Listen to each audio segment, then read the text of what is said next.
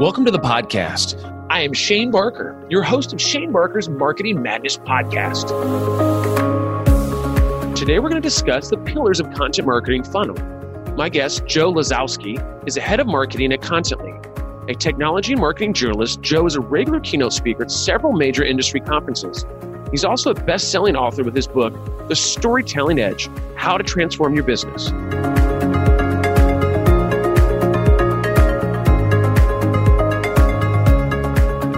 Thanks for coming on the show today, bud. Shane, great to be here with you. Absolutely, man. Absolutely. So we usually like to start this off. Obviously, a lot of people already know about your background and some stuff that's going on. That's the reason why they want to listen to you today. But I wanted to kind of go in a little bit of background, kind of like like where did you grow up? Like I know you said right now you're in New York City. Of course, nobody can see you. I can, but you're in New York City right now. Did you grow up in New York, or give us a little background? A Jersey boy, right over the river. So grew up looking at the New York skyline from the hill above my house, just imagining like all Jersey boys, your chance to get a little piece of that island for yourself. And uh, and yeah, and I've been in the city the last twelve years. Nice, nice, nice, nice. So you moved there. We don't need to get into age, but you, how long were you in Jersey for? Uh, grew up in Jersey. I went to school at Sarah Lawrence College, right outside the city. Um, then moved to the city after after college. Awesome, awesome. Was that a big transition? What about families? Family mad that you're in New York and you should be in Jersey hanging out, or what? You know it's uh it's pretty easy. There's uh this little short bus called the, the uh, spanish express Oh. that uh goes straight to my mom's house in like 20 minutes. When i was a kid i used to sneak on that bus to go in the city. There was a dude in the back who would make pina coladas and margaritas and like daiquiris for three bucks. So that was a big win when i was 16 years old sneaking in to go to like cbgb shows at uh Yeah, that's the deal. So what happened to that guy? Like, did did I mean, did he was he running that like twenty years and the bus driver never found out, or like was that? I mean, that's that's I think I found out about that. Eventually, the bus got a little more legit. Like they got their own gate at Port Authority. They stopped only dropping off on the street. So I think Port, like it was a deal with Port Authority where you had to kill the margarita machine in the back in exchange for becoming like a more official form of public transportation. That's ridiculous. Bureaucracy, man. There's not a lot of things that piss me off, but now that you tell me about the margarita guy that got shut down, it's ridiculous. What kind of world do we live in when you can't be 16 years old, sip on a margarita, and get off to New York City? I know it's not the America that I grew up in. Serious. I didn't want to bring that up right now. We could jump into politics right now, but we'll wait. It's just, and once again, I don't really care about politics, but I do care about margaritas. That's something that's always been really close to my heart. So awesome. So that was when you were 16. So you were obviously doing all kinds of illegal stuff, which is awesome. Not to say that I wasn't when the opportunity presented itself. And so are you from like a big family in Jersey? You guys got a big old family out there, or it's, you know, two people, 10 people, 50 people? Is it, you guys have a gang or anything? Or Nah, I was uh, I was raised by dogs actually. Single mom, she's a vet. Grew up in a house attached to her animal hospital, so like the big the big family was mostly canine. Gotcha. You're serious. You, you really, so you're, are you a dog person? Can we say you're a dog person? I'm a huge dog person, yeah. Big dog person. Golden labs, Oh, retrievers, Hmm. definitely top of the list for me. Although like we always had a lot of rescues. yeah. But yeah, I'm like a big dog person. So you know like i love all dogs but preference is like a big happy goofy dog like that's that's peak dog in my and that's golden retriever. That's exactly the dogs you said are the dog that like every day they're like, "You're back! This is awesome!" I I don't know where you were for the last two hours, but I got nervous. This is so cool. You're here again, and they'll do that for Yeah. 15 years. Like every time they see you, it's just like a brand new. It's the best thing that's ever happened. it's the type of energy you want in your life Yeah, I mean, absolutely. What's funny, they have what is I've seen bumper stickers that say, you know, act like the person that your dog thinks that you are, or something like that. You know, or something where it comes down to like dogs are just always, and I'm a I'm a huge dog person too. So I, we've got two dogs that are we're both rescues, and um, and I just tell you, I man, it's just like you just can't, you know. I mean, there's there's times I come home, my wife's looking at me like, oh God, he's back. My dogs are like, hey, this is you got treats. This is awesome, you know. So it's kind of cool. It's kind of cool. So you are a really big. Do you can you have a do you have a dog currently or no? i don't like i travel so much for work it's always been really hard to keep a dog i'm getting close though i feel like to the point where i'm ready for that sort of responsibility in my life you know new york's a place where you're in a state of suspended adolescence for a long time Yeah, yeah. so I'm like just getting to that point where I'm ready for the dog commitment. There we go. That's good, man. Yeah, you don't want to jump in too early. New York's a different city when it comes to, and same thing like San Francisco, right? It's like able to make that full commitment. It's not going to just go run outside and go in your backyard for two hours. And you can bring them back in, right? Exactly. Yeah, you gotta need dog walkers. You have to have the doggy daycare.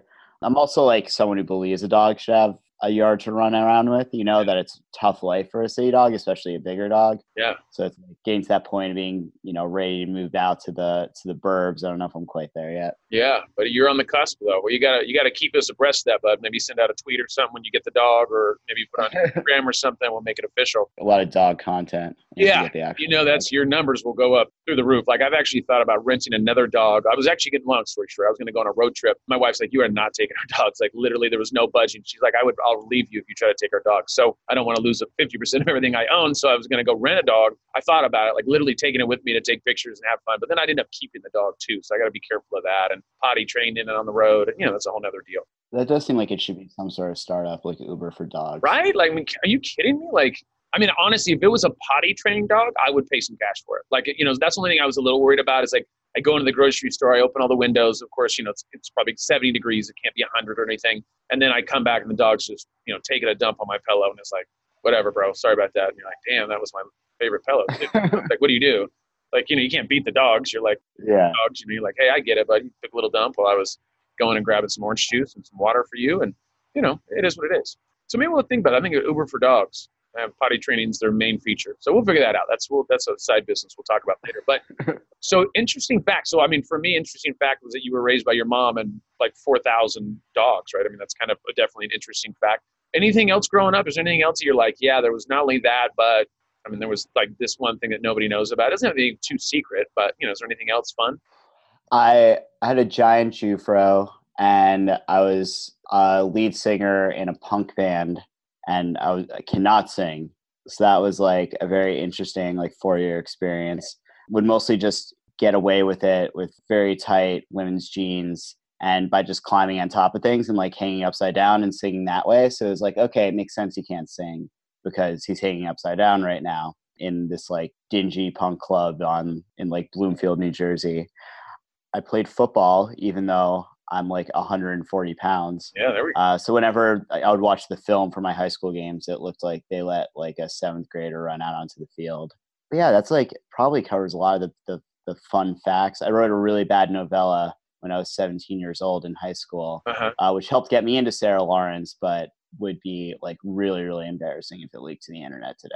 Huh so you'd pay big money if anybody has a copy of that they're hearing this? Yeah if you want to blackmail me that's mm. that's one way to do it. Ah, so many ways. So that's the, the cool part. So the punk thing so, so you actually did it for four years. So they were like god you, you were like either you felt you sounded awesome or somebody did because you discontinued right? You're like this makes sense. Was that a career path that you're like man this is everybody's way too drunk at the concert because they obviously think i sing good or no, no one was drunk. It was a straight edge punk band. Like that was very much the scene was like no drinking, no drugs, like live that that hardcore life. No, I mean it's just the standard for singing and yeah. like a DIY teenage like hardcore punk scene is not super super high. Yeah. I could do some falsettos when we started getting into a little bit of a screamo era. So yeah. you know, there's a lot of ways to get around it. Oh, that's awesome. So you were very creative in your singing abilities.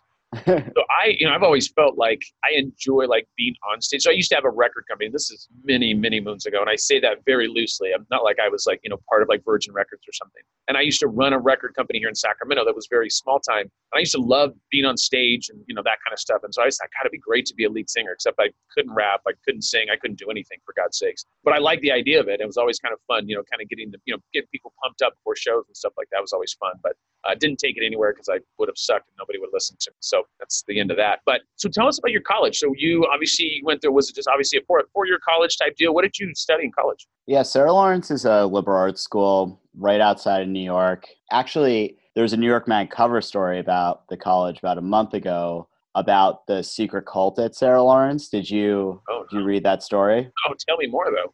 So essentially, it was this dude Larry Ray. Larry Ray was this pretty notorious New York crime mobster guy. Uh, he actually got involved in a bunch of stuff. He's the reason that the director of Homeland Security in 2004 had to step down because of his associations with Larry Ray from back when he was. Uh, from when the director of Homeland Security, I'm blanking on his name now, had been the police commissioner in New York. Oh, yeah. Anyway, so Larry Ray went to prison, and the year after I got out of Sarah Lawrence, after I graduated, so in the fall of 2010, Larry Ray got out of prison and he moved into his daughter's dorm at Sarah Lawrence, at least according to the story, yeah. in Slonim Woods, one of the these like kind of hippie houses Yeah. at Sarah Lawrence and basically started a cult with the other eight kids who lived in that dorm. And he lived on campus for a while and then he moved all of them into this one bedroom apartment on the Upper East Side. And it's like a super wild story. And some of the kids are still in this like a little mini Larry Ray cult. A couple of them got out and were sources for the story. So that's that's where Sarah Lawrence has been in the news. Mark Wahlberg just optioned this as a movie. So that's awesome. So now I have a question for you. Now, Is it awesome? I mean, I think I, mean, he- I told you in the beginning, but I was like, we the name it is Shane Barker's Marketing Madness Podcast because literally we'll talk about marketing for whatever amount of period that is, but then we jump onto stuff like, no, Shane, let me tell you about this cult that happened here. I will tell you another thing. One of my past guests, this happened just two or three ago. I'm not going to tell you her name because you'll, you'll, uh, well, you'll probably know who she is. We'll maybe tell you off the air. Um, not that I need to do that because people are going to hear it anyways. She was in a cult till she was 21. Didn't know she was in a cult all the way her hopeful upbringing. She literally had to leave in the middle of the night and moved in with a guy that was her client that she write content for, and they got married like three months later. How's that for? Yeah, didn't even know she was in a cult. Wow. Like all of a sudden, I was in a nursing program. And then everybody was like, "You, I think you're in a cult. Like she can't do this, she can't do that, and they can't talk with anybody on the pub. I mean, there's just some weird stuff going on." And she like had to like her and her sister like bailed out on the cult in the middle of the night and has never gone back.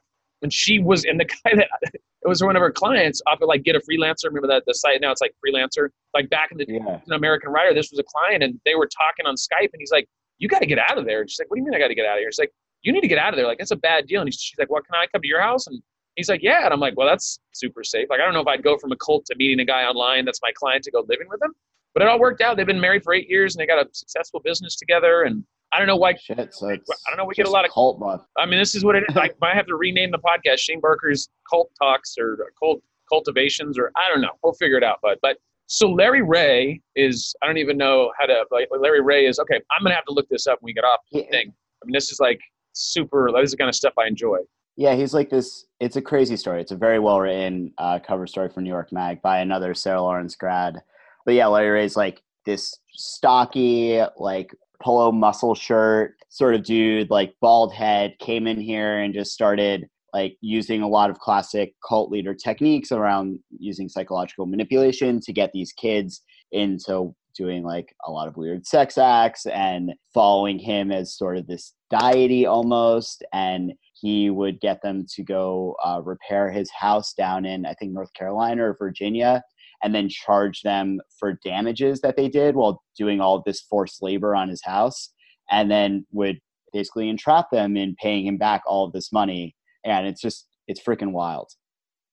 So sarah lawrence usually not a place you join a cult. Usually just a very lovely art school um, right outside the city that looks like hogwarts that has one of the best writing programs in the country but right now it's uh, it's getting a lot of heat for uh, semi enabling a cult Interesting. Interesting. That's when that's when they're like when you're very liberal. They're like, we'll let anything. It's not a big deal. We're gonna let the students do what they want, and then all of a sudden, like, well, except the whole cult thing. We probably should have stopped the cult.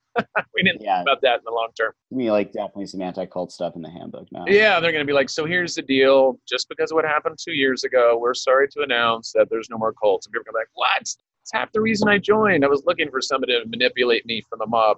That's exciting stuff, man. So that's good. So is there, and people can't see this because we're on a podcast, but like the way that I see right now, like it looks like you're like part of the witness protection program because it's just like you're all black and it like kind of goes like, like this thing. You have the New York background. I mean, is there a reason why you're not showing your face? Which is cool. It's a podcast. I didn't tell you it was going to be any. I just didn't know if you were part of the. cult. We weren't part of the cult. Now, to be honest, it's just you can't answer. Yeah, actually, it's just uh, it just uh, there's a bunch of stuff written in Sharpie on my forehead. But uh, you know, had a little wild night. So Keep making fun of us, Shane. I got eight people taking a road trip. Keep it up, Mr. Funny Man in California. That's a crazy story. That's awesome. That's the kind of stuff. That's the reason why I like these kind of interviews. You just never know what you're going to find out. Now we're going to jump into content marketing, which is like nothing compared to Larry, right? I mean, I feel like Larry Ray, I know what that guy looks like. Like you explained it to me, but in my head, it was exactly how you explained it. Like Larry Ray, like I just see, I even see potentially, even though he was mobster, I almost see like a ducktail, but I guess he wouldn't have that. I don't know. Anyways, well, I'll, I'll look him up because he's definitely going to be probably going to have a, a book or what you said, maybe a movie. So good old Wahlberg trying to take advantage of that's a good deal. So how did this, and we'll let's transition this here. How did you get into content marketing? Like how did this? Obviously, you were a writer. Is that what you were kind of looking to do at the, the school you're going to? yeah, so journalist by trade. I started a news site called The Faster Times out of school uh, with some folks I'd worked with at Nerve, uh, which is the sex and pop culture mag that was kind of big in New York in the 90s and 2000s. So we started this news site. It was a very socialist business model in that we would pay our writers 75% of the ad revenue they generated. Section editors would get 10% of the revenue. Problem was, while we were getting a lot of traffic, you know, had millions of readers, display ads paid terribly. So we're figuring out, okay, what are other ways we can make business uh, or make money in this business? So we started a branded content studio back in 2010 before they were really a big thing at publishers uh, and partnered with one ad agency in particular uh, to basically be their editorial wing. So leveraging all the freelance writers we used to create this branded content offering. And yeah and it was the, you know this era where brands were really getting into social media for the first time they needed to create content and connect directly with consumers. So we saw a pretty obvious need to start we could start to fill. More and more i took on that part of the business because it's where we were making all of our money. And that got me into this content marketing world of realizing like oh wow there's this very interesting thing where brands now want to actually create like interesting content to help people navigate their finances or figure out how to use a new technology or understand what the future of their industry is going to be. And when i was doing that contently came out. They were in techstars one of the incubators in new york uh, in 2011 and I was like, oh, this is a much smarter way of doing what we're trying to do. Because they had a platform, they had this network they were building of all these journalists all over the world. Like we had a few hundred, they were building up thousands. Uh, so I hit up Shane Snow, uh, one of Contently's co-founders, and was like, hey, we've been doing this. Uh, we have some writers as well. Would love to work with you guys. Started doing some work with Contently when there were three or four people. And then when I sold Faster Times, I came on to Contently as our editor in chief to build up our own content program or print mag or video stuff or blog, the content strategist. And I've sort of been there ever since in a few different roles. That's awesome. Yeah, that's kind of cool. I was always I was wondering that transition from where you were at with the magazine or the, the thing you guys were doing online into Contently. So that's awesome. So Contently was one of they came out of Techstars. Is that what you said? Yeah, Techstars. Cool, cool, cool, cool. And that was man, that was a little while ago now. What eight years ago? Yeah, it's 2011 uh, into 2012, so end of 2011. That sort of doing well in Techstars got some good buzz, propelled getting the seed funding and Series A so yeah, and there's actually like a lot of interesting startups that have come out of Techstars as well. Yeah. And yeah, it's a great incubator program. It was really good for us. And it was sort of when the New York tech scene was very much more like a smaller community, very you know, just getting off the ground, as opposed to now where it's you know a lot of big tech is here. Yeah, yeah, absolutely. And I also know that you and so you get you've been there ever since. You've been there for what seven, eight years? Uh, yeah, started freelancing about seven years ago. Uh, I've been there full time for about six years. Cool. And so I also saw that there was over a content tech summit. Did you? I think you spoke over there, didn't you? At one of the, at that. Yeah. What did you speak on over there? I talked about the four keys to great content marketing over there. So did a little neuroscience of storytelling, uh, walked through some different content strategy models, talked about how to really do content across the entire customer journey instead of just viewing it as this top of funnel awareness editorial activity, stuff like that. So cool. So you're obviously your your specialty is obviously writing, but also you're the editor in chief over there, right? Uh, no, I'm our head of marketing. Oh, head of marketing. Oh, I start, started out as editor in chief. Ah. Now they let me run the whole thing. What? Man, look at that. They're like, no, here's the keys to the castle. Yeah. But they don't know what happened with the whole Larry thing, do they? That's going to be a whole. Do you think it's going to change things? I mean, you know what? We started an investigative journalism foundation called the Contently Foundation back in the day. So maybe we can use that to, to yeah. find out the true story. what the story behind the story is here. Yeah, no, I mean, I'm, and I'm not advised. I'm not saying that you they should do that, but I'm just I don't know, just something to look into. I guess I want to know who's in your company and what's going on, right? so you guys, so you and Shane Snow, so you guys also have a book. Didn't you guys do the the storytelling edge? Wasn't that your guys had your business? When did that come out? That was just what a few years ago, or is it? No, it came out last year. Last year, okay. And so, why did you and Shane decide to jump on a book like that? What was the what was the premise of that? So it started when we when Donald Trump got elected and we were super depressed and needed a winter project together. So uh, we were actually in Portugal speaking at both speaking at Web Summit for the election, and then we were like, ah oh, man, we need something to take our minds off things. So, yeah, so we started working on this book. Basically, we realized there wasn't a book that really was very story driven that walked people through why stories are so impactful on us as human beings mm-hmm. um, and the patterns of great storytelling that people have used over time and then you know taking those lessons and and how to apply it to your business and to your life and your career especially in a leadership role so you know most marketing books i find to be like a little bit pedantic or sort of reading like a really long white paper and we wanted to write something that was a little more narrative nonfiction very light very fun but still would really teach people the fundamentals of uh, what great storytelling can do for you and and everything you're trying to do in your day-to-day work and life.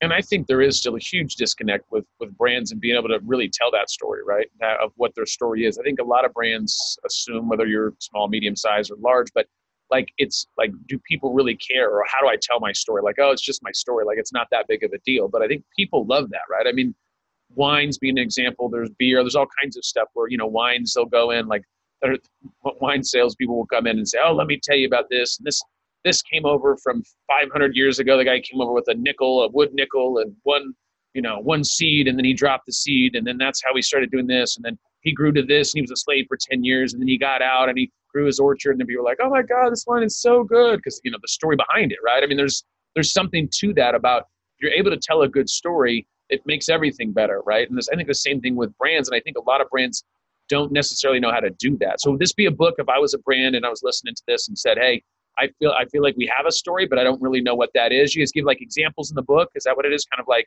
this is how you pull it out of your out of your story, your company, your brand, or yeah, we tell a lot of stories of brands that have been really successful in this way, but also a lot we go over the four keys to really effective storytelling and how to leverage those in the sort of stories that you could tell about your brand.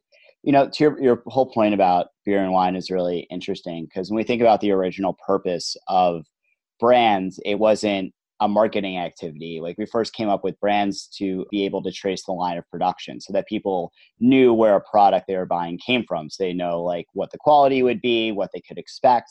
And that lineage and that history is a lot of what's at the core of the value that having brands in the first place. Like this question, why do we even have brands exists? And so, you know, for something that is a food, a wine, like a cheese like those are things that we really want to know the history of like where it came from what is the production cycle that's gone from you know the earth to my body.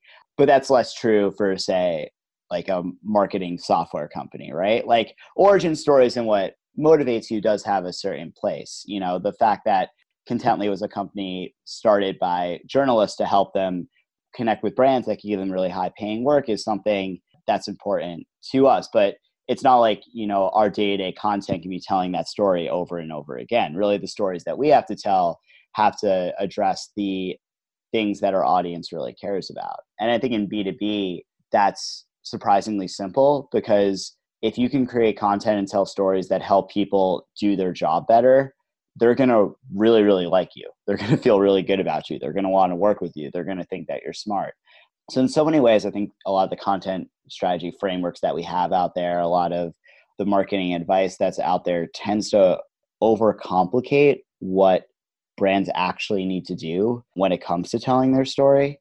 Whereas it's really at its heart quite simple. If you're focused on the things your audience is actually interested about if you're focused on telling stories in a way that makes it as easy as possible for them to immerse themselves in it. And if when you're telling your story you focus on the values behind what you're creating as opposed to just these bulleted press release memo talking points you're much more likely to be successful.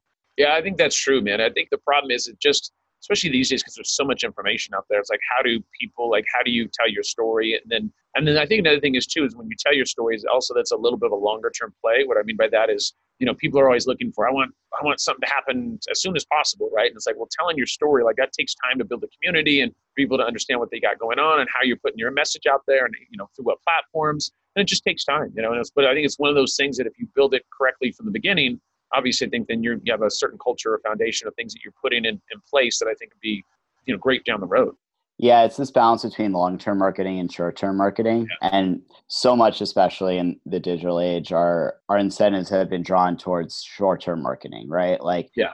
You know, the whole reason that you see a lot of brands going through these big digital transformation type efforts right now is because basically over the last 20 years, we've just been layering more and more crap on our websites and our marketing programs to solve short term problems. It's like your website's not converting. Like, oh, let's not break it down and look at our messaging and the simple experience of our website and how we communicate our value prop and how easy do we make it for people to find out more. The answer just becomes, oh, yeah, well, let me just throw a chatbot on here and that'll fix everything. And oh, no, like, let's throw some, uh, let's just throw some pop ups on here. And then also, let's add in uh, a marketing automation system that will harass everyone with emails every time they visit a solution page or a shopping cart and don't come back. And we just layer more and more of these short term tactics on top of each other in pursuit of that, you know, quick hit of like, I got uh, this temporary short term 0.3% increase in my in my click through rate or I got 20 more leads, you know, this week than I did last week without a lot of thought to the broader reputation and relationships you're building through your brand. And that, and that's i think what makes content hard inside of a lot of organizations is that while content can have insane short-term impacts if you produce a really good piece of content and your audience finds a lot of value out of it you first do need to establish that audience and that community that trusts you because you have delivered a lot of valuable stuff to them. Yeah well, it's funny when you're talking about like put up a chat bot and do all that kind of stuff. I, I was debating whether you had read my blog or not, but now that after you said that, I was like, he does read my blog because that's like the stuff that I write about, which is super uncomfortable. no, I'm just kidding. Uh, we do write about that kind of stuff, but I get your point of like the reason why people like that kind of stuff because it's an easier fix, right? In theory, not easier fix as in it's going to fix the problem, but it's a band aid. You're bleeding out and put a band aid on it and says, okay, I think this will help, right? And sometimes it does, and sometimes it doesn't. But the idea is, is like if the core of it, if you're, you know, once again, I, I use a house as an example. Like if your foundation isn't good, you can still build on it and continue to build on it, but eventually the foundation is still bad, right? I mean, you haven't gone back to what that originally means and you know how you revamp that. And I think that that is a lot bigger task for most people, right? Especially if you're a big organization. It's like, ah, like how do I like even at, where's the starting point for that? You know, if you have one or two employees, it's easier. If you have ten thousand, like how do you go back and do that? You know, I mean, that's obviously a, a pretty huge task. So it's easier to do these little band-aid things that I'm not saying that a you know a chatbot on your website is a is a you know a small thing or whatever it's not going to make an impact, but it just is in regards to if you're if the foundation isn't good, it doesn't matter what you do for the most part. Yeah, and you end up with marketing teams that are spending all of their time managing these different layers of technology stacked on top of each other and reporting on how that technology is doing instead of actually thinking about the needs of the customer, working to understand the customer, and then coming up with a few really good pieces of messaging and really high quality pieces of content that will make an impact with them. Um, you know, there's very much in marketing today a culture of throwing as much shit against the wall as possible and then not really worrying at all about all of the spaghetti strands that are just like flopping onto the floor and drying up and starting to smell. Yeah, that reminds me of college. Um, yeah. Yeah, it's awesome. So are you you and Shane Snow? Were you guys? Remember you guys were friends? Were you guys friends back in the day or something like childhood friends or something? No, uh, oh. uh, Shane and our founder Joe Coleman are ah. childhood friends from Idaho. Other Joe, ah. uh, Shane, Shane and I became uh, friends when we just started working together at Contently. So we're we're super close now. Gotcha. That's awesome. So what do you think? So we're talking about obviously the pillars of content, right? You guys you kind of touched on that a little earlier. So when we talk about storytelling, like how big do you think storytelling is when it comes to content marketing? Like how does that play in? Like if you were, you know, so I'm a company and I say, hey, we do content, you're like, that's great. And then, you know, how do what does storytelling play in that? I mean, do you think? Uh, let's let's answer that first, and I'll ask you another question after that. Yeah, I think that's sto- great stories are at the core of most every content asset that you have. So this this is super obvious how this plays out. You know, at the top of the funnel in your blog posts and your videos, it, you need a really good story for people to actually bother to consume whatever your brand is putting out there as opposed to the million other stories they have buzzing in their pocket every moment. But it also applies to more down funnel pieces of content in ways that we don't really think about. Like when you're producing a case study, you should be thinking about, you know, what is the real tension here, right? Like who is the protagonist? How am I crafting a story in which my target audience can see themselves in the person that I helped at, you know, one of my existing clients? What was the challenge that they faced, right? What was the real tension between what is and what could be for them? How was this something they were going out on a limb for in their careers in some way? And then what different hurdles do they have to get over to accomplish their goal? Um, applies to your thought leadership as well, right? You should be thinking about that gap between what is in your industry and what could be, and then speaking you know in a very authentic and relatable way about like what's wrong in your industry and, and what needs to change um, this needs to come through in your sales deck like sales decks shouldn't just be a list of offerings it should tell a compelling story about who you are who your company is what you really care about and where you see everything headed and the type of uh, future that you could build together with one of your customers so I think stories are embedded in, in all of these things. Obviously, there's types of content marketing that aren't story driven, right? Like if you're putting out an assessment or a quiz for people, there's usually not really a story in that. If you're creating a mortgage calculator, there's not a story in a mortgage calculator, but however, those tools usually fit into the broader story that you're telling about what you think people need to care about. Mm, that's interesting. Yeah, I mean, that all makes sense. You know, it's so funny when you say it, it sounds simplistic of, in, in the sense of how you explain it. It's like, okay, that makes natural sense, right? But I don't, but I, I don't see it enough, I would say. I mean, there's so many companies that I see when they're missing that piece. I mean, I would even say my company is missing some components of that, right? Where I have to look at things and okay, now is this really the what we want to be putting out there? You know, let me look at our sales decks and stuff like that. I mean, there's always, I don't know, it's, it's interesting. That's, a, I mean, I think it's a good way of thinking about things. And I, I just once again, it's one of those things I like. I got to go back to my sales deck and take a look at that. But um, so, what would you say? We and you, we've talked. I guess we've talked about this or touched on it a few times. What are the pillars? You said about four. You said you do a presentation um, on that and the little speaking thing on the four pillars of, of uh, content marketing. Like, what do you consider the four pillars? So, I mean, I think there's a few different ways you can answer this question, but you know, some of the the biggest keys are one, the content has to be really good. Like, if your content, if you're not leveraging the best storytellers in your industry to create content that's can compete with everything else your audience you know has a choice to consume at any given moment you have no chance to break through. Um, and you have to be saying something completely new. Like you if you're creating a piece of content where you know 10 tips for social media marketing for small businesses that uh, someone could go and google and find 50 alternatives that are just as good you're not going to do anything to build your brand.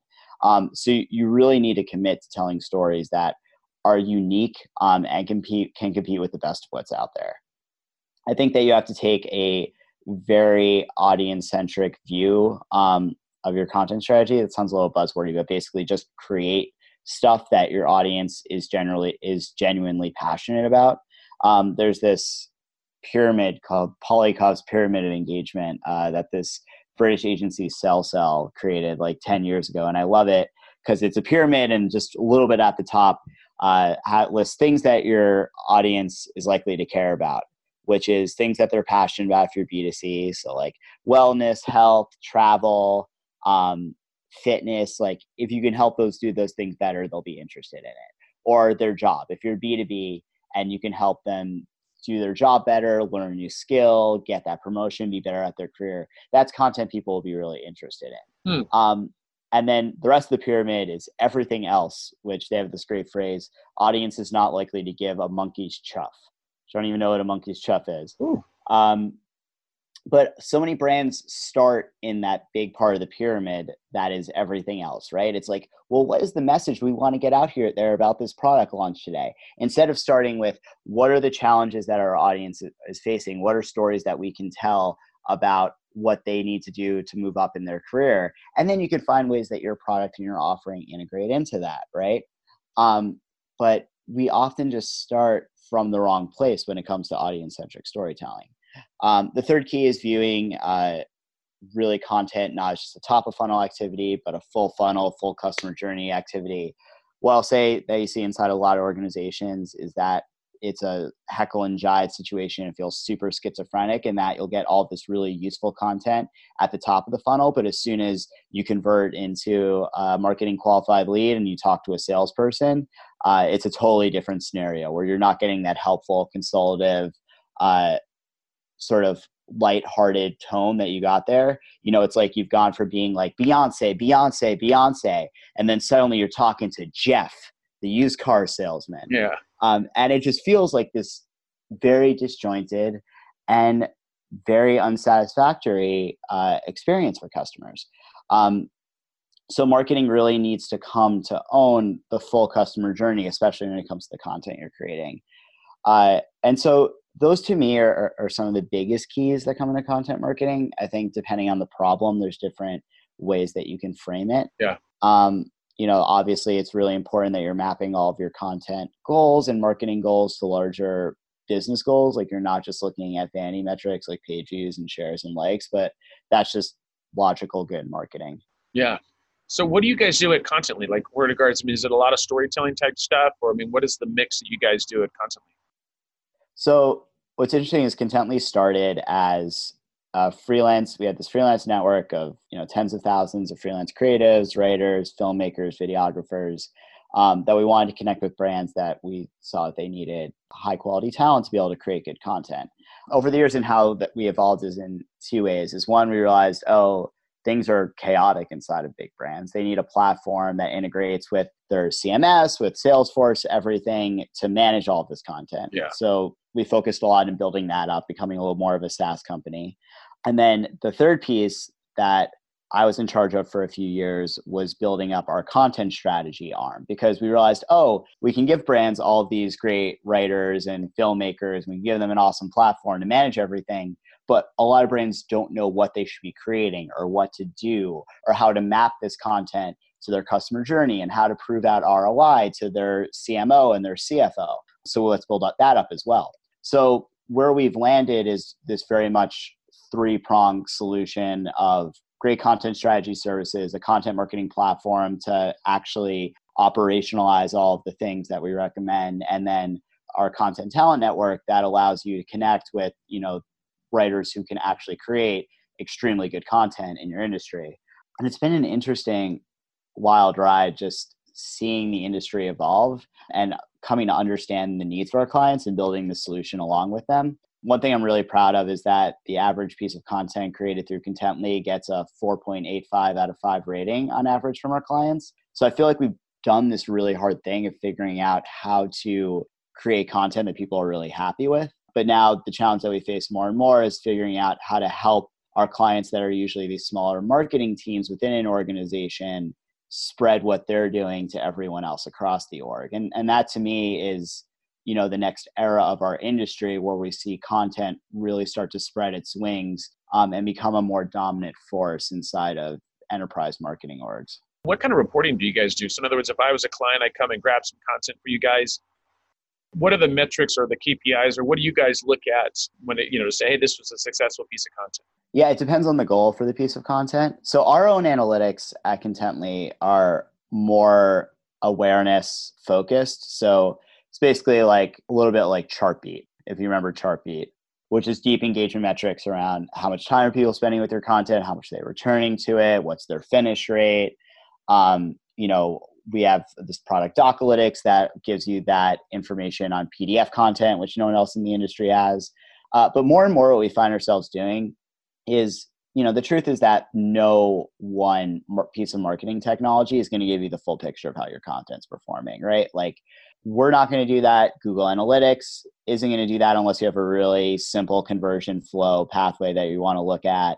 Like Salesforce just on its own isn't going to do that. Marketo on its own isn't going to do that. So a lot of the work, honestly, has come to helping our clients bring all their data from their disparate sources into single data visualization tool like Looker, Tableau, or Domo or Google Data Studio so that they can get one holistic picture of how their content's performing across a range of KPIs. Because usually it isn't just one goal, right? It isn't just an engagement or brand awareness goal for your content. You also want it to drive leads. And then, oh, we want to see how those leads are then converting into MQLs and how they're becoming SQLs or ops. And oh, is are any of the leads that are coming in in that entire flow turning into deals eventually? If you want to do that, you need to get data from at least three sources in most cases. So, you know, I personally think that like any marketing technology company that's coming there and is like, we have the one metric that'll solve it all and the analytics that you need, the only analytics that you need to be successful,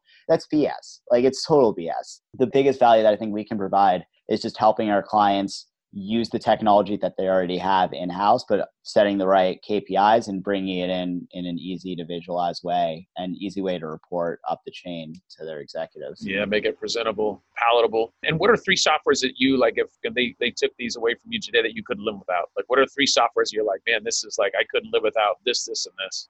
I mean, practically in my day to day job, I would, you know, we would die without uh, WordPress Salesforce and Marketo. Like that's where like all of our func- marketing functions live, as well as Mailchimp. But that's not a super interesting answer. So I'd say like more fun strategy technologies that I really like. I am a huge SEMrush fan yeah. for SEO. I think SEMrush no better SEO software for your money. I really like Concured. Um, I'll give Tom Salvat and those guys a shout out. They're a really small content strategy AI company out of London. They have a really cool tool that we just started using. I also super love Qzzr for assessments, which we use for both like lead gen stuff, you know, understand what your content marketing goals are, as well as just fun things like what media company are you? Or uh, one of our most popular quizzes I made was Is this headline about Kim Kardashian or Pokemon Go? So I just took this is like when Pokemon Go was big. Yeah. So just took out Kim Kardashian or Pokemon Go from the headline and created a quiz for that. And it was like shockingly hard to differentiate which one it was. And that probably had no marketing value for us, but it did get taken like a hundred thousand times. Damn, that's awesome. Yeah, it's kind of cool when you see those kind of things go. And you just sometimes you just never know. Well, you notice another thing. This is and this is kind of a loose connection, but I see this a lot with this kind of a connection with people in tipping, and I've seen this at like coffee shops and stuff. And they'll put like, "Do you like I don't know Kim Kardashian or Khloe Kardashian?" And then you can put your tip in on whatever one you like. And I, I don't know why that's like stupid. It's stupid, but it's what's funny about it is I I've, I've talked to people that are in the industry that say they see a lot more tips because of that. What I mean by that is just like I don't know. It's just one of those things. Like, what do you like better? And like, it's kind of it kind of ties into what you were saying, just in the sense of like you look at these two different things, can you differentiate between the two of them? So it's kind of one. Anyway, it's kind of funny that people were were taking that, and, and that you had that many people take that. Uh, that's kind of cool. So what do you guys like outside of you know who you currently work for? What are some other companies that you think are crushing it? Like for like when it comes to content marketing, like their campaigns and stuff. Some company you said, man, these guys over here are doing a phenomenal job. And one of my all-time favorites has just always been Dollar Shave Club. Yeah, the video. Yeah, I love this. Well, yeah, I mean the story of that is amazing. Like it's Michael Dubin, the guy that started it. He was just an improv comic in New York who held a few marketing jobs, and he was he was just at a Christmas party uh, that his dad was throwing. And he started talking to one of his dad's kind of sketchy friends, and the dude was like, "Yeah, I got like these hundred thousand razors in China. They're super cheap." Just don't know what to do with them. And he like got this idea that, you know, buying razors sucks. He could create a subscription razor company but because he was just some like 29 year old improv actor in New York, no one wanted to fund him. So he took his last five grand, he made that viral Dollar Shave Club video, and that's what launched his entire business. And when Unilever bought them, they paid a billion dollars for them, but the analysts thought they only should have been valued at 300 million. But the reason Unilever paid so much is because all the stories that Dollar Shave Club put out there. You know, every time they launch a new product, they do a new viral video. They they would ship their bathroom reader with every single order. Yeah. Um, they started Mel, which is like an awesome men's magazine that legitimately competes with GQ now. And because of those relationships they built through stories, you know, they were able to have just an absolutely insane exit. I think they've you know done a great job. Patagonia, obviously, like the documentaries they put out is are beautiful. The way they actually live their values as a brand of caring about you know environment and the, the passions of the outdoors, I think comes across so well. Red Bull's the example that everyone uses, but still the way they've built a legitimate extreme sports media empire. Yeah. I think you can't deny there's someone we've definitely tried to work with a bunch over the years, but they're very German and very hard to get in touch with. But they would be a dream client to work with, I have to say. Yeah, because they're, they're, like an entertainment company, right? I mean, yeah, they're selling a product is is just secondary. Yeah, yeah, they're just great. Same with Monster, kind of that same thing of like, hey, we're more entertainment, getting the word out, having fun, content type stuff. Which is cool. Yeah. Do you have any other side projects you're working on right now? I mean, either with uh, like yourself, or you're writing a book, or you're you got anything fun in side projects? Yeah, working on another book. Can't announce anything yet, but have a very interesting co-creator I'm working on with it that I'm super excited about. Otherwise, you know, Shane and I have a couple things in the works that we've been doing on the side that I also can't talk about, but that I'm excited about. So, you know, I have no life. Like I just work a lot, really, here, in, like everyone else in New York. So, Just a lot of. uh, outside of the day to day, there's a couple side hustles. and I know you can't talk on it, but the new book you're coming out with, is it have anything to do with you and Larry, or is it, or is that not? You know, I, I never actually met Larry because he came right after I graduated. So I was already wreaking mayhem in the Lower East Side by the time uh, he came around to Sarah Lawrence. One of my friends, there's this one kid, Daniel, who is the main source for the story. And one of my friends from Sarah Lawrence did run into him in LA where he was the hotel valet. Like, he got off the plane, had just read the story from San Fran, LA, started talking to this guy, and the guy was like, I'm Daniel from the story. What? That's Wild. Yeah. that's like full circle. Hello. Yeah. Well, I'm gonna I'm excited about the Larry guy. I'm gonna go, go stalk him a little bit. So I also so we you know obviously there's always questions that we send over to people, and, and I sent one over to you that I thought was gonna be super interesting. And I was like, oh, this is gonna be some juicy stuff about a nickname of Mr. Peanut Butter. But then you told me like there's really no great story. There was like it's an ex girlfriend, and it's really Not exciting. There's like, but you did say that you do have a nickname of Laser. So we're going to transfer the peanut butter energy over into the laser energy. And tell me a little bit how'd you get that? How'd you get that nickname? Yeah, so like laser is what everyone at work calls me. It's literally like just my work nickname. Everyone in my normal life calls me Joe, which normally you think it would be the reverse. and it started because when I first was working with Contently, our old director of accounts, Rob, uh, changed my name in Gmail and his contacts to Joey Laser as like a being from Jersey joke. Like, yeah, yeah, Joey Laser from Jersey Shore, go down Seaside, Heineken's and Jaeger bombs all night.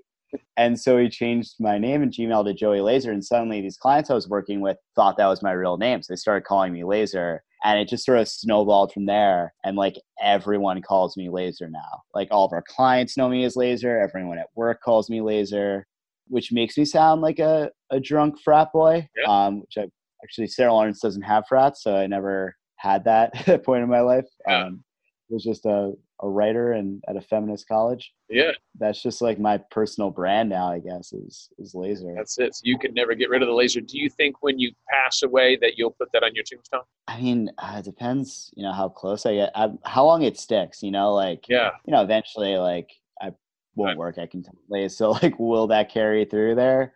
Like, is that gonna be my permanent brand? Maybe in quotation marks or something. Yeah. You know, there's worse nicknames in the world to have than laser. Really? Want to talk about that or? No, I mean, like, I don't. I haven't had uh, any personally, but like one of my friends is his nickname is Squeak from uh, oh, what was that from basketball? Like that the South Park creators. Ah, yeah, yeah, yeah. movie?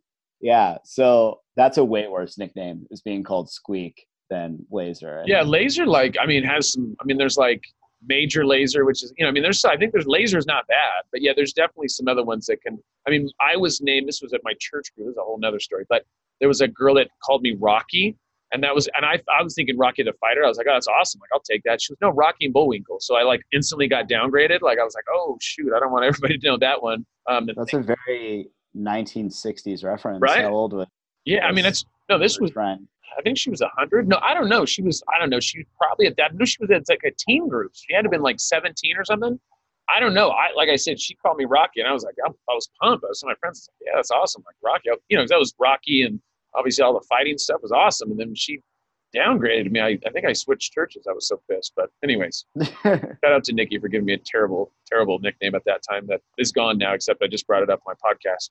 So. Do you do a lot of traveling, bud? I mean, you were kind of touching that. You said you don't have a dog because you do a lot of traveling. Like, where do you where do you travel to? What's your favorite travel destination? Oof, it's a good question. I spent uh, so I had a two month sabbatical from Contently this winter. After five years, you get a two month paid sabbatical. So I finally took it this winter and went to Honduras, Brazil, and Colombia, which was awesome. Yeah, Rio's incredible. I'm a big fan of Colombia as well. I've been there a few times. Uh, probably like my favorite place that I've been that I really want to go back to is Albania. I hitchhiked in Albania when I was 21 years old. I hadn't yet seen Taken, or I don't think Taken had even come out yet. So like I didn't quite know it was like a bad idea to just like hitchhike through through Albania. and uh, it was amazing. Like it's everyone's super friendly, it's super cheap, gotten some really weird adventures, and has this super special place in my heart. But yeah, I, I travel as much as I can now that I've switched over from being client facing, running content strategy to in house with marketing. A little bit less travel than usual, which is kind of nice. But uh, yeah, there's there's a lot of great places in this world, man. I do. It's funny those, and it's very seldom that somebody will say four countries that I haven't been to. I've, I've been a, a, good amount of places. Um, I haven't been to Colombia though. I haven't been to actually any four of the places that you said.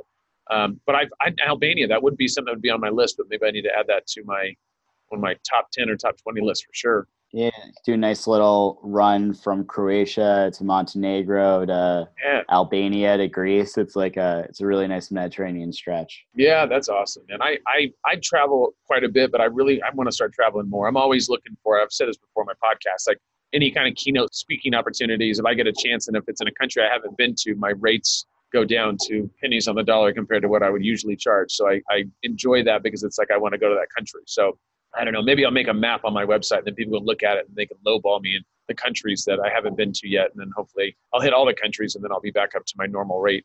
Uh, I guess we'll see how that works out for me. So, all right, so let's choose. So, since you're a big writer, and if you had an opportunity to, um, let's say if you had dinner with a, an, an author that was either alive or dead, so it can be, once again, can either be around or not be around, is there one author that you're like, I would have dinner with blah, blah, blah? I'm a huge David Sedaris fan. So, I'd love Love to have dinner with David Sedaris. I've met him at a couple book signings. Yeah. But those are really like short interactions. Yeah. I'd love to trade stories with David Sedaris. I think Jessi Klein, I love her collection, You'll Grow Out of It. She's a writer for uh, Tina Fey on 30 Rock and a couple other projects.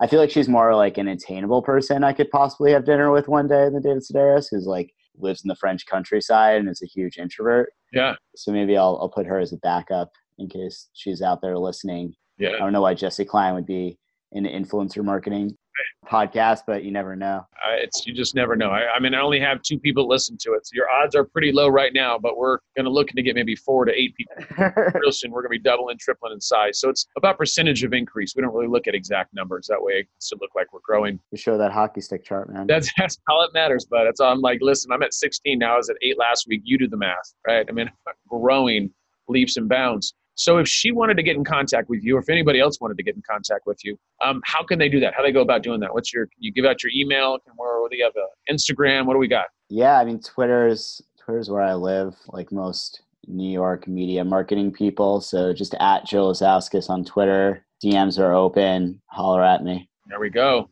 There we go. Joe, it's been a pleasure, buddy.